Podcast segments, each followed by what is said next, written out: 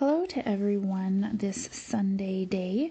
Um, it is the first Sunday of Advent and our church's rest Sunday as well. So I hope you are resting well and abiding with the Lord in your rest.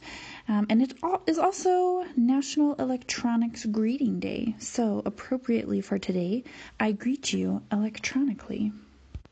And at this beginning of this season of Advent, um, two of our passages today point us towards the second coming of the Lord, and that is 2 Peter 3 1 through 10, and also the Matthew 25 chapter, Matthew 25 1 through 13.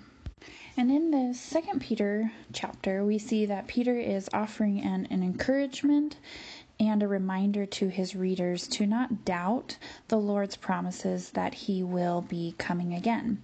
There were individuals who were doubting and trying to mock and spread dissent that the Lord isn't really coming back, that all this time has passed and he still hasn't shown up yet.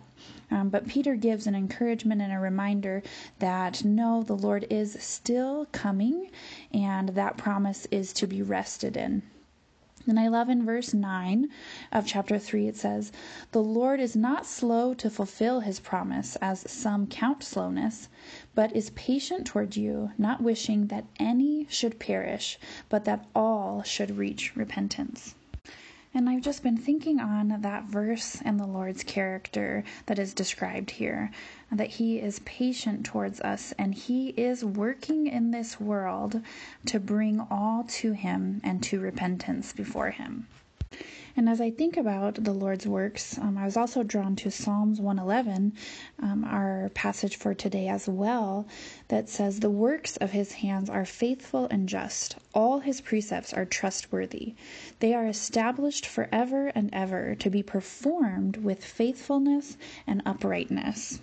And I just see this as a call as we are in this time of waiting, and maybe that seems very long and disconnected and confusing at times. Um, but the Lord is at work to bring all to repentance before Him.